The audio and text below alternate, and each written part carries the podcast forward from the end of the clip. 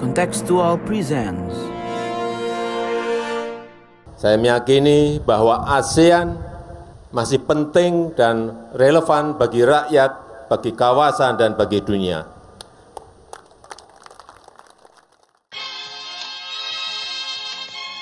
Слава нашим захисникам, слава нашим захисницям. Слава Україні! Mari kita bekerja sama untuk dunia. Recover together, recover stronger. I am a fighter and not a quitter. The world is waking up and change is coming, whether you like it or not.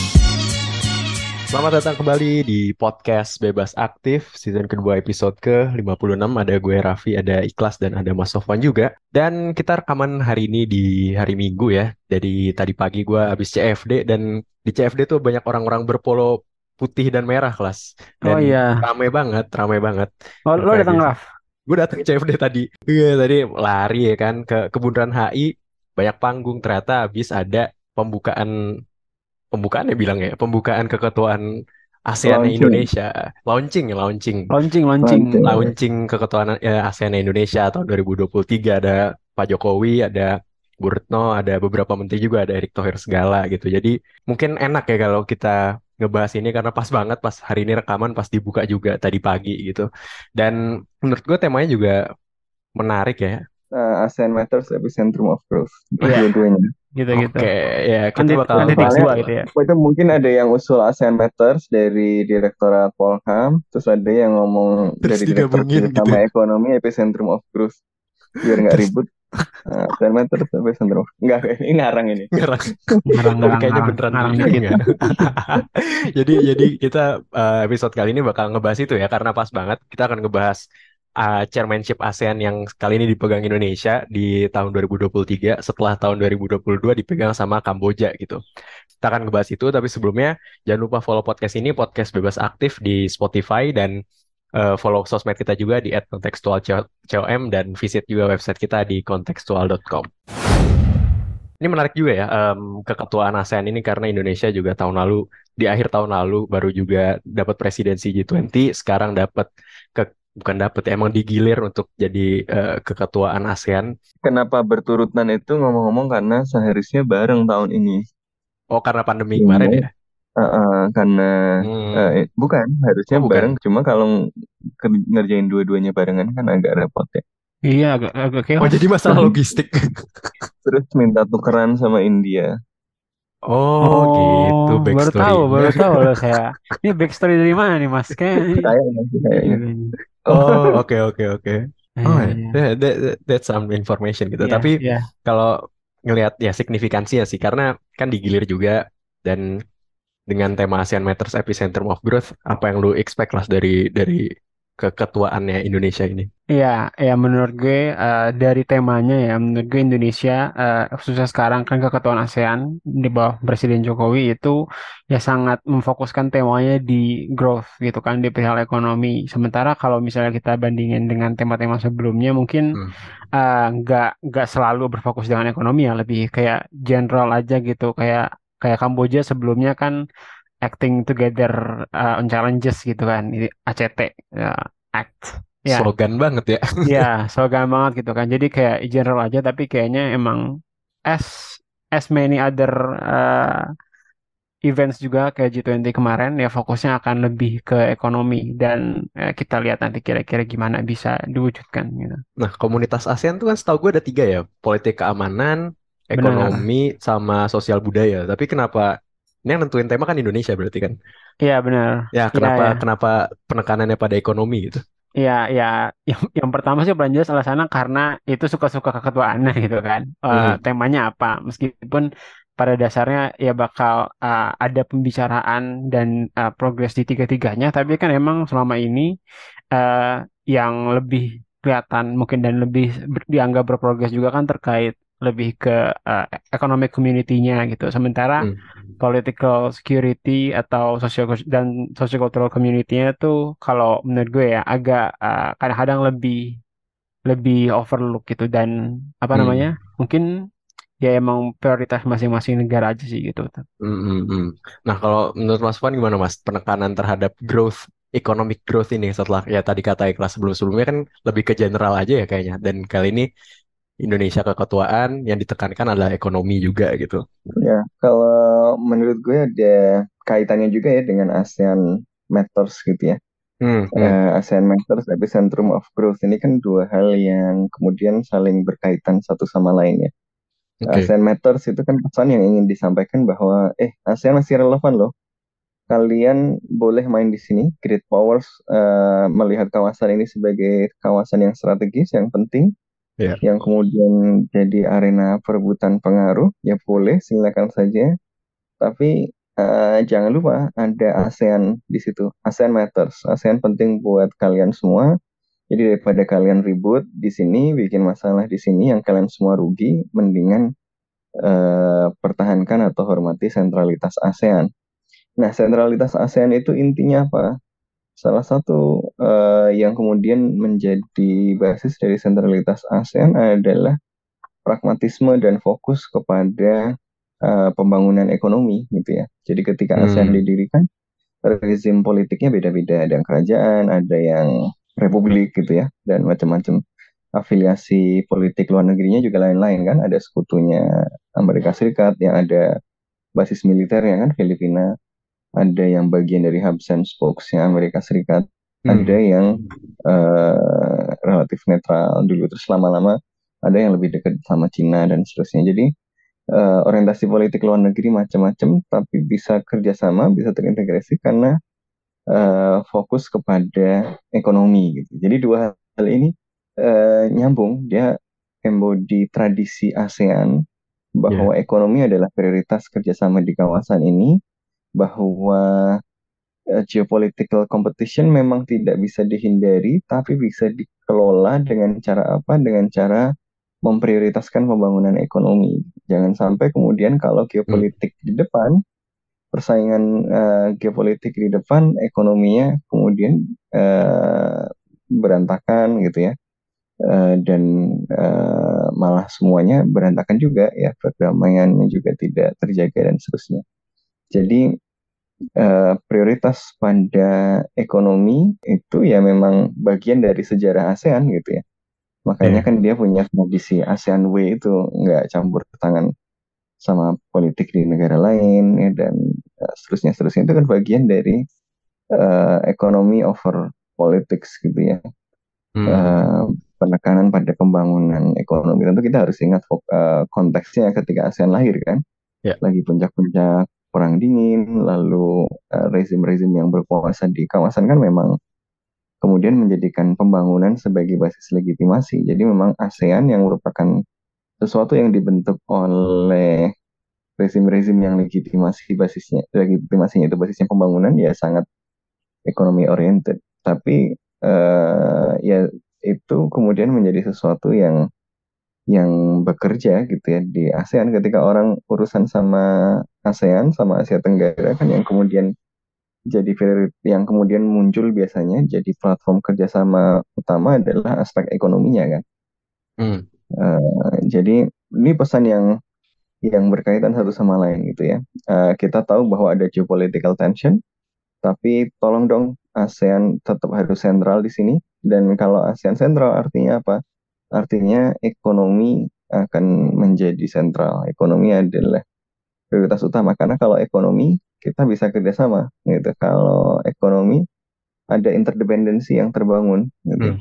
Ya, eh, yang kemudian bisa membantu kita mengelola persaingan geopolitik itu. Jadi kira-kira menurut gue basisnya itu gitu ya. Tapi ya Oh. sangat ASEAN sekali.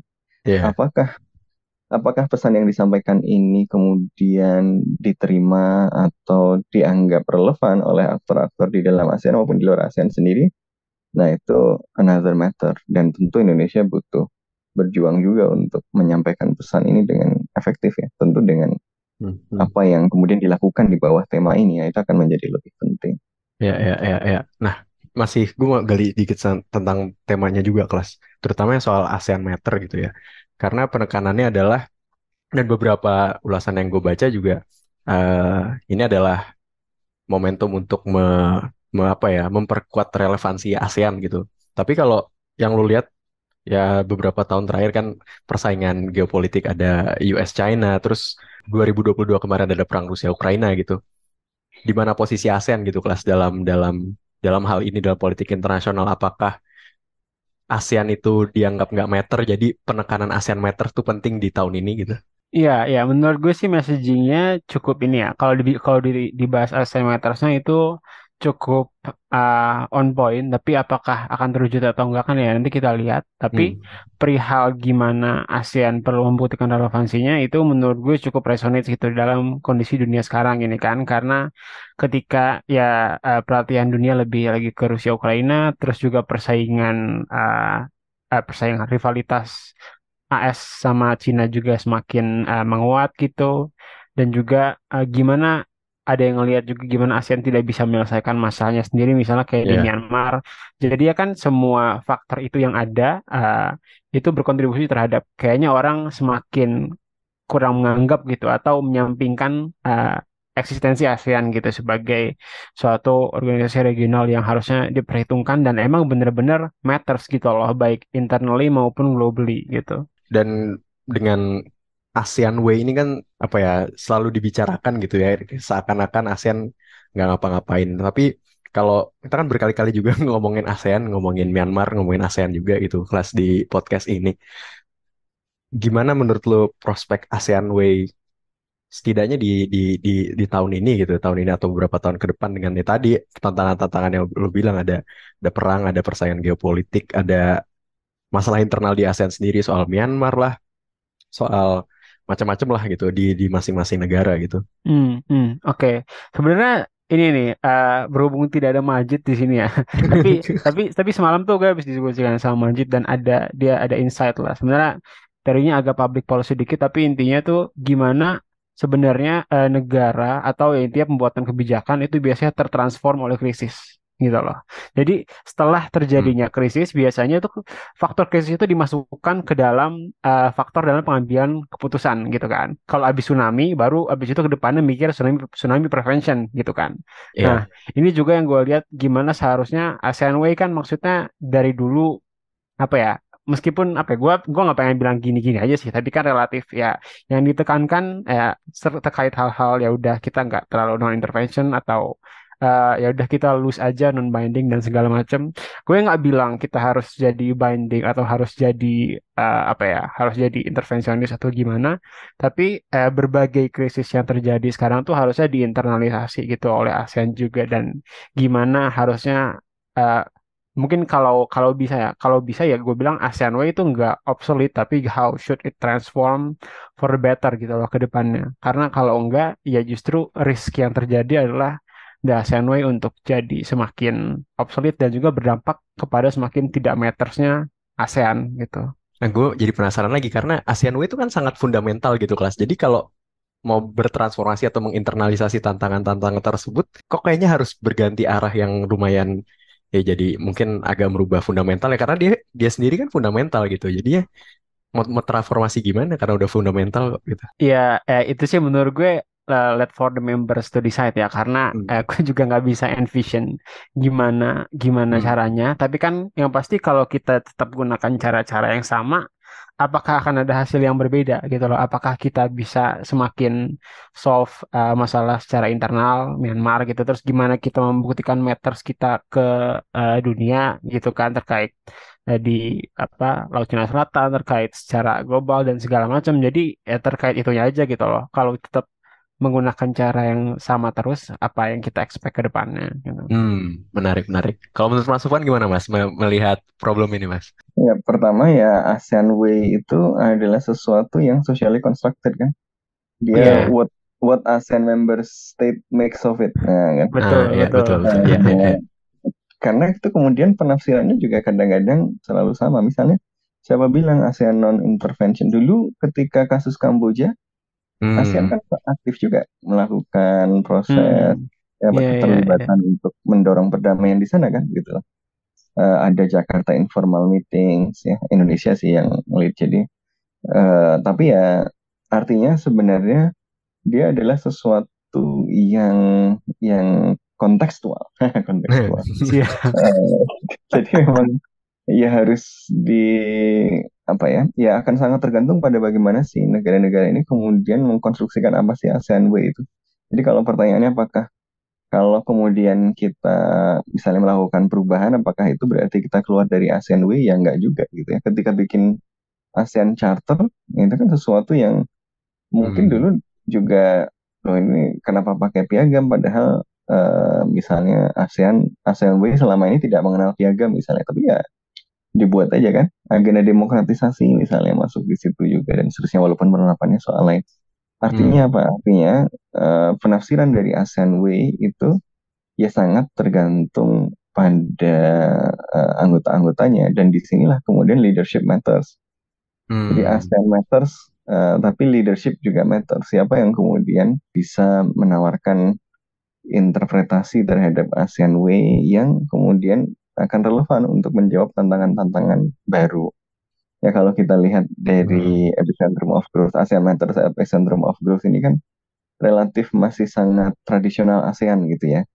Ya. Penekanan pada ekonomi ya karena tradisinya ASEAN begitu dari dulu ASEAN fokusnya pada ekonomi, memprioritaskan pembangunan di atas perbedaan-perbedaan politik dan kontestasi geopolitik dan seterusnya. Eh, sehingga pada waktu itu menjadi konsensus bagi negara-negara besar yang melihat bahwa oh ya memang eh, lebih baik menyerahkan eh, sentralitasnya kepada ASEAN daripada ribut di situ. Tapi itu kan situasi ketika distribusi kekuatan internasionalnya itu tidak seperti sekarang gitu ya. Itu situasi pasca perang dingin di mana Amerika Serikat dan Cina kurang lebih sedang eh, akur-akurnya gitu kan. Cina masuk ke dalam WTO. eh, semua orang sedang optimis integrasi ekonomi global dan seterusnya. Tapi hari ini kan situasinya berbeda. Gitu. Amerika Serikat sendiri saja mendorong decoupling kan. Ya. Eh, eh, Hmm, China eh, juga ya eh, tentu tidak pasif saja gitu karena Amerika Serikat menunjukkan posisi seperti itu tentu China juga eh, lebih insecure kan juga pasti lebih eh, agresif juga. Jadi situasinya berbeda gitu. Konsensus yang lama yang menempatkan ASEAN at the center dengan ekonomi sebagai motornya itu belum tentu eh, bisa diterima oleh aktor-aktor yang lain ya kan Ya. Eh, Ya, ya. makanya Amerika Serikat bikin instrumen lain Quad, AUKUS ya. Jepang kemudian terlibat dalam proses itu yang kasihan Korea Selatannya mau ikut-ikut nggak nggak masuk-masuk Ya, ya ya, kan ya. di Quad benar. nggak masuk ya, di AUKUS AUKUS juga enggak. gitu ah. Kasihan. India masuk ke dalam gambar dan seterusnya jadi ada tantangan-tantangan baru gitu ya yang mungkin penerjemahannya harus sedikit lebih berbeda apalagi soal Myanmar gitu ya Hmm. jadi ya ini jawaban konservatif jawaban tradisional terhadap tantangan-tantangan baru yang sebenarnya membutuhkan jawaban yang lebih kreatif gitu tapi ya ini wajar dimengerti sih ya karena apa kan ada path dependence dan ada tradisi diplomatik yang berjalan lama di ASEAN Hmm, hmm. perubahannya mungkin nggak bisa langsung radikal, tapi menurut gue bisa masuk lewat bagaimana tema ini kemudian diterjemahkan. Misalnya, ya lewat eh, penerjemahan dari ASEAN Outlook on Indo-Pacific itu. Itu penerjemahannya gimana sih? Bagaimana misalnya ASEAN Outlook on Indo-Pacific itu bisa menghubungkan dan mengelola persaingan geopolitik yang muncul dalam bentuk tawaran-tawaran kerjasama infrastruktur, kerjasama Iya. ekonomi di kawasan gitu. Misalnya bisa nggak eh, BRI eh, Global Development Initiative-nya China itu somehow kemudian dihubungkan dan secara lebih positif gitu ya dengan inisiatif-inisiatif seperti Partnership for High Quality Infrastructure dari Jepang atau dengan Indo-Pacific Economic Framework-nya Amerika Serikat. Kalau ASEAN bisa melakukan itu, ya ASEAN kan tetap akan jadi eh, broker ya power broker tetap akan menjadi bridge builder gitu ya tapi tentu bukan hal yang mudah semakin abstrak insecurity itu makin tinggi semakin konkret orang itu akan melihat hal-hal teknis jadi karena dia konkret, insecurity-nya bisa diukur. Jadi akan lebih mudah kerjasama. Hmm. Jadi ketika kita ngomong hal-hal besar, hal-hal abstrak, orang itu akan framework berpikirnya itu adalah great power politics atau Iya. geopolitik gitu ya. Tapi semakin konkret, orang itu akan berpikir semakin operasional gitu.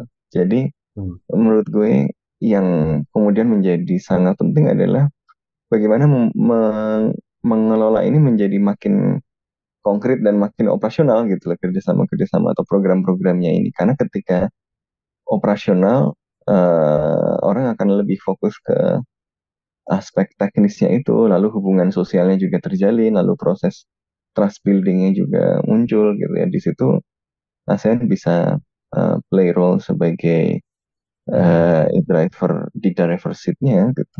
Yaitu mungkin mungkin nih uh, menjadi penting misalnya untuk mengidentifikasi beberapa implementasi konkret dari ASEAN Autocon Indo-Pasifik gitu ya. Yang di situ bisa melibatkan uh, negara-negara besar itu. Mungkin nggak akan langsung berhasil tapi worth to try gitu. Lihat ngukur biar Amerika, Cina, Jepang itu eh, mau dengerin ASEAN nggak misalnya di satu dua project gitu kan. Terus mereka bisa membayangkan sesuatu melampaui imajinasi mereka tentang great power politics. Ini negara-negara besar ini kan karena terlalu besar, mereka itu dihantui oleh ketakutan mereka sendiri, jadi nggak bisa punya bayangan lain. Amerika Serikat itu kalau ngelihat Asia, Asia Tenggara, yang dilihat Cina gitu. Iya. Semua kalau ngelihat Asia Tenggara yang dilihat Amerika gitu kan. Ya imajinasinya terbatas. Gitu. ASEAN harus menunjukkan bahwa eh, dunia itu lebih berwarna dari. Mantap. Dan udah mulai berubah juga.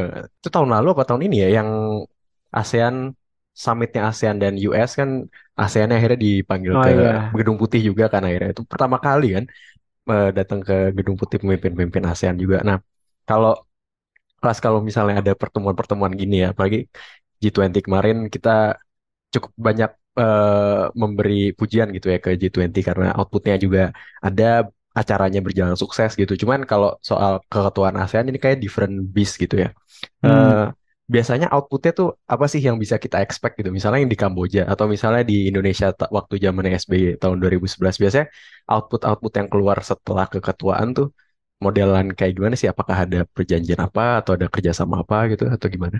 Iya, iya, setuju. Menurut gue kalau apa ASEAN sama G20 itu ag- agak different beast ya, karena kan kita dan banyak pihak juga sebenarnya apresiasi Indonesia jadi eh, presidensi G20 karena eh, foremost ya karena bisa jadi tuan rumah yang baik gitu kan dan Iya, bisa betul. ya dan apa ya bisa memfasilitasi tempat buat interaksi, buat ngobrol-ngobrol, pokoknya buat engagement ya yang global gitu kan antara anggota-anggota G20 gitu yang penting gitu. Sementara outputnya sih masih agak di level abstraksi gitu ya, meskipun ada beberapa hal juga yang konkret gitu. Nah, tapi kalau ASEAN ini eh, meskipun dibilang banyak ASEAN yang informal segala macam, tapi compare to G20, ASEAN masih lebih terstruktur gitu ya, secara apa ya, secara programnya, secara visionnya. Maksudnya kan G20 nggak ada vision mau jadi apa gitu loh. Yang penting kan ada G20 gitu, jadi forum Ah, koordinasi. oke. Tapi ASEAN tuh ada something ya that we aim to be gitu kan. Kita mau ASEAN tuh kayak gimana. Dan yang paling jelas ya kita lihat progresnya gimana dari eh, ya kita integrasi secara regional, secara ekonomi, political security dan juga sosiokultural gitu kan. Dan dari situ dari tiga pilar itu terutama yang mesti kita lihat eh, progres-progresnya kayak gimana gitu. Itu di luar tantangan-tantangan yang lain kayak gitu. Oke, oke, oke. Nah, yang paling urgent untuk dibahas gitu ya. Gue nggak tahu ASEAN tuh kayak G20 nggak? Ada ada ada ininya. Yang sebelum sebelum KTT tuh apa ya namanya? Working group gitu-gitunya. Eh Kayaknya Kak, nggak ya?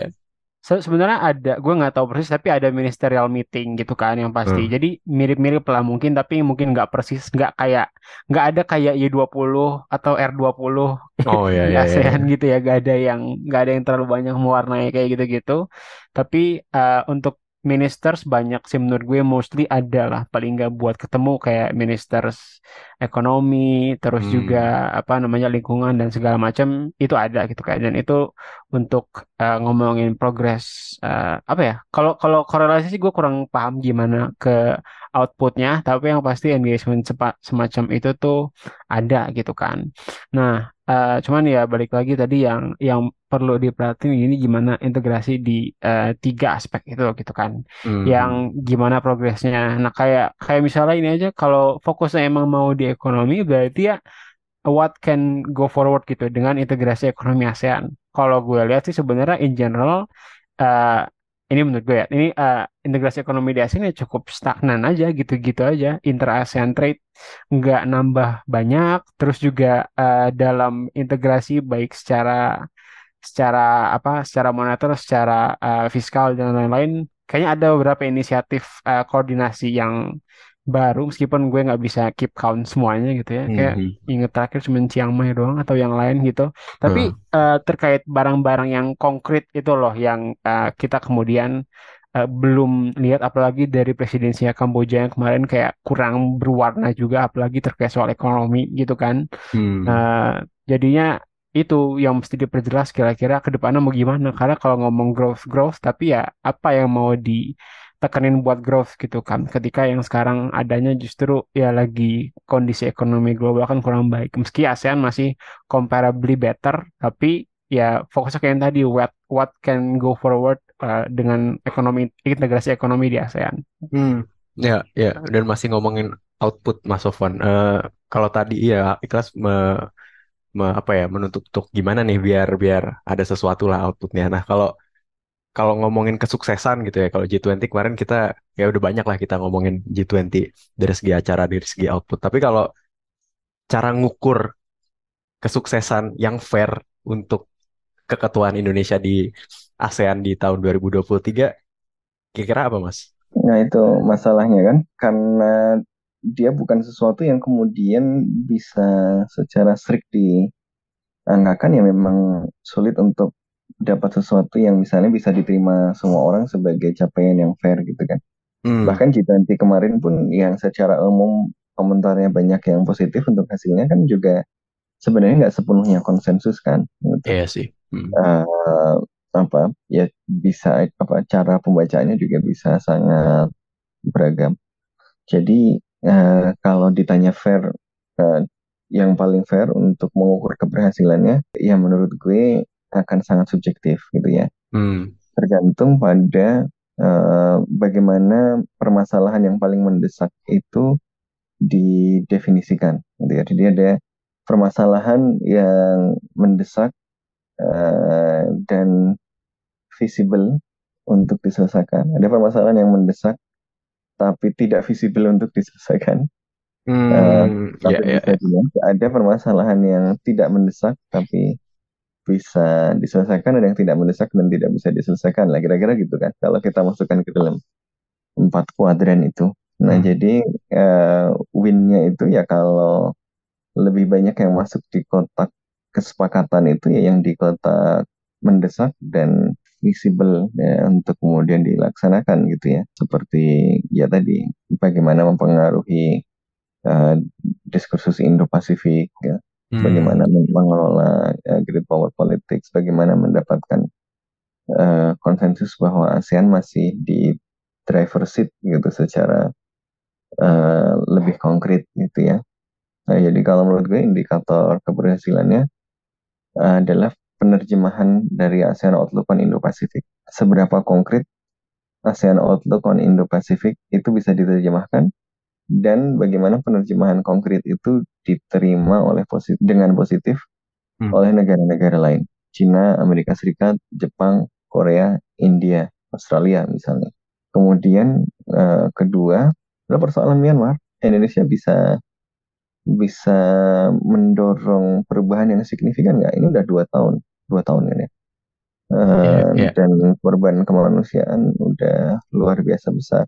So far kemarin masih masih endorse eh, five eh, point konsensus yang masih belum dikerjakan juga oleh junta kan. Eh, Apa yang kemudian mau dilakukan untuk mengatasi ini? Eh, ya kalau menurut gue sederhana dua itu aja sih. ASEAN Outlook on Indo-Pacific bisa Dan Myanmar. secara lebih konkret dan Myanmar. Dan Hmm. respon dari eh, aktor-aktor di dalam maupun di luar ASEAN terhadap kedua hal itu. Kalau menurut lu kelas tantangan yang paling besar buat keketuaan Indonesia di ASEAN tahun tahun ini apa kalau tadi of course Myanmar gitu ya. Terus menurut lo ada konflik geopolitik Rusia Ukraina apakah kita cukup cukup ter apa ya? terpicu untuk melakukan sesuatu gitu? Di luar di luar possibility ASEAN lah gitu. Maksudnya bukan bukan strength-nya, bukan uh, apa namanya? Uh, visibilitasnya untuk Bukan ASEAN job desk-nya lah bisa ya. bukan job desk-nya gitu untuk Hmm. bisa kemudian uh, sampai ke situ gitu jadi enggak tapi ya kurang lebih sama kayak kalau yang terkait Mas Sofwan tadi ya oke jelas terkait apa namanya eh tadi Myanmar satu terus juga eh, outlook on Indo-Pacific eh, itu yang secara keluarnya Cuman kalau gue sih penekannya penekanannya lebih ke integrasi lagi aja gitu di dalam ASEAN itu sendiri ya. Meskipun eh, to some extent bakal tetap kurang sempurna karena nggak ada Myanmarnya gitu kan nggak dilibatin eh, dalam pembuatannya. Tapi ya gimana gue lihat kebanyakan eh, most integrasi itu kayaknya tidak begitu berprogres gitu kan baik di apa karena menurut gue kalau inisiatif tuh nggak kurang-kurang gitu loh kayak banyak banget. Gue baca dari dulu aja kayak ada terkait eh, common visa terus ada juga terkait kita mengurangin political security kita mengurangin impor eh, Ah. dari luar gitu impor keamanan dan segala macam Kalau in- ini inisiatif tuh apa sih? Kalau kalau kita ngasih gambaran gitu, inisiatif tuh mm, ya beneran inisiatif doang ya, nggak nggak ada nggak sistem gua- yang mak- maksudnya inisiatif maksudnya oh maksud gue itu inisiatif bukan yang udah dijalanin ya Eh, ada niat ya, ada niat ada doang. Ada yang sebenarnya wide range ya, ada yang udah dijalanin, ada yang eh, mungkin masih di dalam talks doang, tapi kan ada beberapa misalnya yang udah dijalanin tapi masih mentok, itu kan terkait eh, apa namanya inter-ASEAN trade, eh, trade dalam ASEAN antara member ASEAN sendiri itu masih mentok gitu kan kayak di 20 persenan aja. Pada akhirnya ASEAN masih trade mainly sama eksternal gitu kan. Beda misalnya kalau di EU kan integrasi eh, trade-nya itu udah udah tinggi gitu kan. Misalnya udah lumayan tinggi. Terus juga terkait eh, lanjut lah karena dari ekonomi itu sendiri ada banyak aspek gitu kan. Gimana Iya. kemudian mau mobilitas eh, pekerja, mau juga pekerja dari luar, mau kayak gimana segala macam. Jadi terkait hal-hal inisiatif itu banyak banget diomongin atau mungkin juga ada yang udah disepakatin tapi pada akhirnya dijalaninnya itu uh, belum maksimal gitu dan akhirnya uh, integrasi ASEAN jadi menurut gue dalam banyak in many fronts jadi terlihat seperti jalan di tempat gitu karena Hmm. apa ya tapi emang apa emang namanya dinamika integrasi Iya. emang seperti itu cuman menurut gue ya kalau kelamaan dibiarin tidak dinamis seperti ini ya kayaknya bakal sulit gitu ke depannya. Nah, ketika lu bilang integrasi tuh sejauh mana kelas? Apakah karena tadi lu bilang EU kah? EU? Apakah kita Ah ya, apakah itu yang jadi benchmark lu gitu? EU. ah ya enggak, eh enggak sih ya. Mungkin mungkin juga ada sedikit perbedaan sama EU ya. Karena kan Hmm. kalau EU dia bilangnya ever closer union gitu kan. Ya udah Iya. jadi ya maybe some beberapa orang bahkan eh, envision ya agak-agak federal gitu kan, atau gimana. Tapi kalau ASEAN kan enggak kayak gitu ya. Tapi apa ya kalau mau dibilang dengan low bar-nya ASEAN pun masih banyak ya hal yang bisa dilakukan gitu loh. Jadi nggak nggak nggak bisa bukan Oke, nggak oke. bisa ya.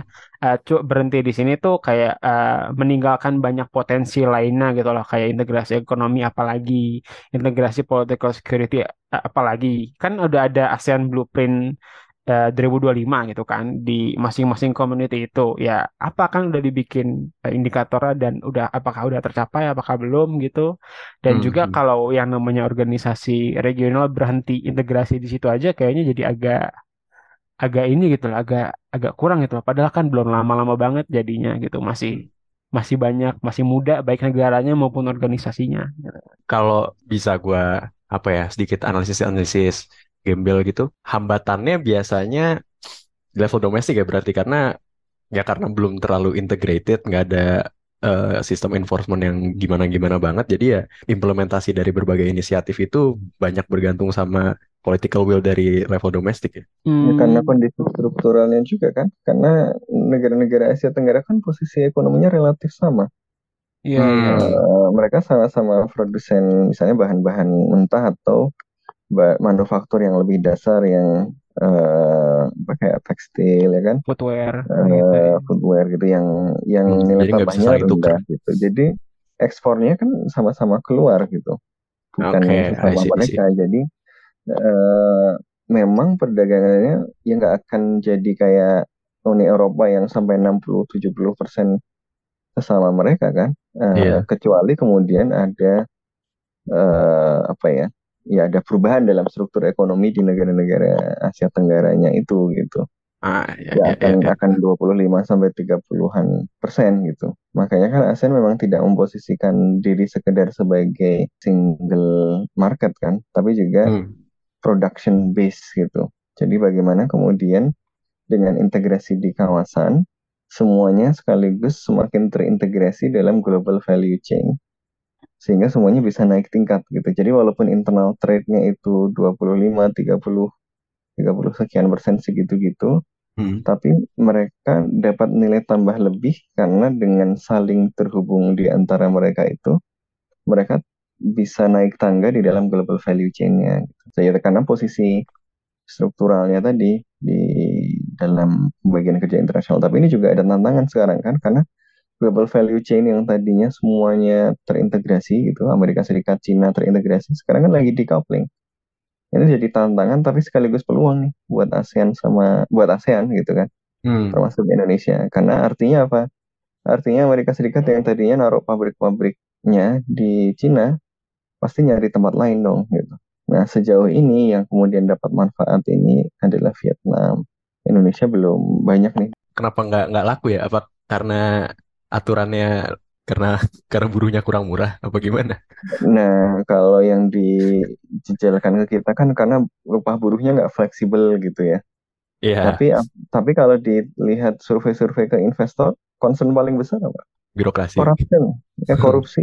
Oke, oke, oke, oke. Kelas, kalau menurut lu gimana dengan, gak tau ya, di setiap soal UAS gue dulu, waktu mata kuliah ASEAN lah, apalah, pertanyaannya selalu gimana ASEAN atau gimana Indonesia dapat berperan dalam, atau posisi Indonesia dalam rivalitas US, Tiongkok gitu. Kalau ada pertanyaan kayak gitu, lu bakal jawab kayak gimana, Kelas? Iya, ya nggak jauh-jauh beda sama uh, ASEAN Outlook on the Indo-Pacific gitu kan. Ya kita harus uh, ASEAN maksudnya, ya itu harus bisa uh, ya menjaga, uh, ya sebisa mungkin mendorong dan menjaga perdamaian dengan dengan ASEAN-led effort gitu loh. Gimana kemudian uh, Hmm. menunjukkan ya ke- bahwa adanya, ya pertama berkontribusi terhadap perdamaian dan gimana biar nggak ada eskalasi di kawasan dan juga ya menunjukkan kalau dari seandainya ya konflik pecah atau gimana ya semuanya bakal dirugikan gitu loh. Jadi ya emang faktor-faktor yang memberikan disinsentif terhadap perang dan juga eh, mendeeskalasi atau ya juga nggak nggak berkontribusi terhadap eh, semakin memanasnya situasi. Gitu aja sih kayaknya. Nggak tahu deh dapat nilai A minus nggak tuh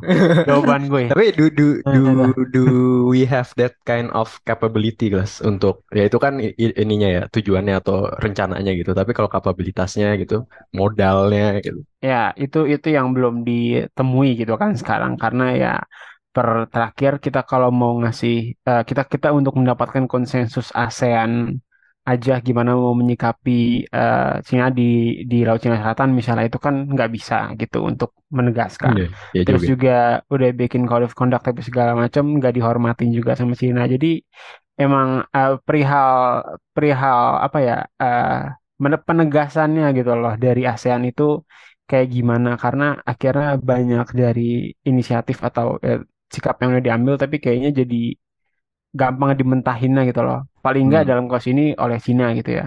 Hmm, and that's the importance of leadership kali ya. Gimana Indonesia sebagai keketuaan ASEAN bisa menegaskan hal tersebut gitu.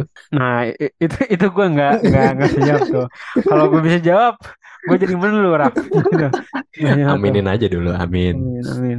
Oke, oke. Eh, mungkin terakhir ya kali, em, Mas Sofwan, apa yang Mas Sofwan harapkan gitu ya untuk keketuaan ASEAN yang dipegang Indonesia di tahun 2023 ini dengan segala macam tantangannya dan segala macam rencananya juga. Ya, Indonesia harus lebih berani eh, untuk kemudian memainkan peran kepemimpinan ya. Jadi eh, masa lalu itu memang penting, tradisi itu penting, yang kelihatan dari pengambilan temanya kan sangat tradisional ASEAN gitu, penekanan pada ekonomi, penekanan pada sentralitas ASEAN. Hmm. Tapi kita butuh sesuatu yang lebih kreatif, kita butuh sesuatu yang baru yang bisa menjawab tantangan-tantangan yang mendesak gitu ya, nggak bisa kita jawab pakai jawaban yang kita pakai terus tiap UAS, tapi eh, yang yang nggak jadi-jadi gitu kan. Uh, barangkali harus mikir uh, sedikit out of box gitu. Caranya bagaimana? Ada banyak gitu ya. Mungkin jangan cuma rely on birokrasi yang sudah tertanam di dalam diplomatic culture-nya ASEAN gitu. Yaitu dengan mengundang dan melibatkan lebih banyak uh, kalau dalam bahasanya G20 engagement groups di luar di luar ASEAN. Toh ini sesuai dengan semangat people centered ASEAN. Uh, jalur-jalur track 2, jalur-jalur track 1.5 nah itu didorong lebih uh, intensif lagi mungkin kan bisa membantu menjembatani uh, baik problem uh, geopolitik, great power politics dan bagaimana mempertahankan ASEAN uh, sentralitas ASEAN di situ maupun uh, dia dengan cara kemudian mempengaruhi proses pembuatan kebijakannya sendiri menemukan solusi-solusi yang kalau orang di dalam birokrasi itu nggak kepikiran karena mereka udah masuk ke dalam kotak tadi gitu ya. Kalau lu kelas, what do you hope? Ya menurut gue ya dalam versi lebih singkat ya semoga ASEAN, khususnya Indonesia juga bisa lebih lebih mo, apa dua kata sih lebih kreatif dan lebih bold gitu kan gimana yes. ke depannya gitu untuk uh, integrasi di dalam ASEAN sendiri dan juga gimana ASEAN exist uh, di dunia gitu loh. Dan menurut gue ya lumayan a good start lah. Maksudnya kan dicoba dirayakan sama-sama tadi di Bundaran HI gitu ya, public yeah. diplomacy gitu-gitu ya, jadi ya semoga good start to a better end gitu nanti. Contextual presents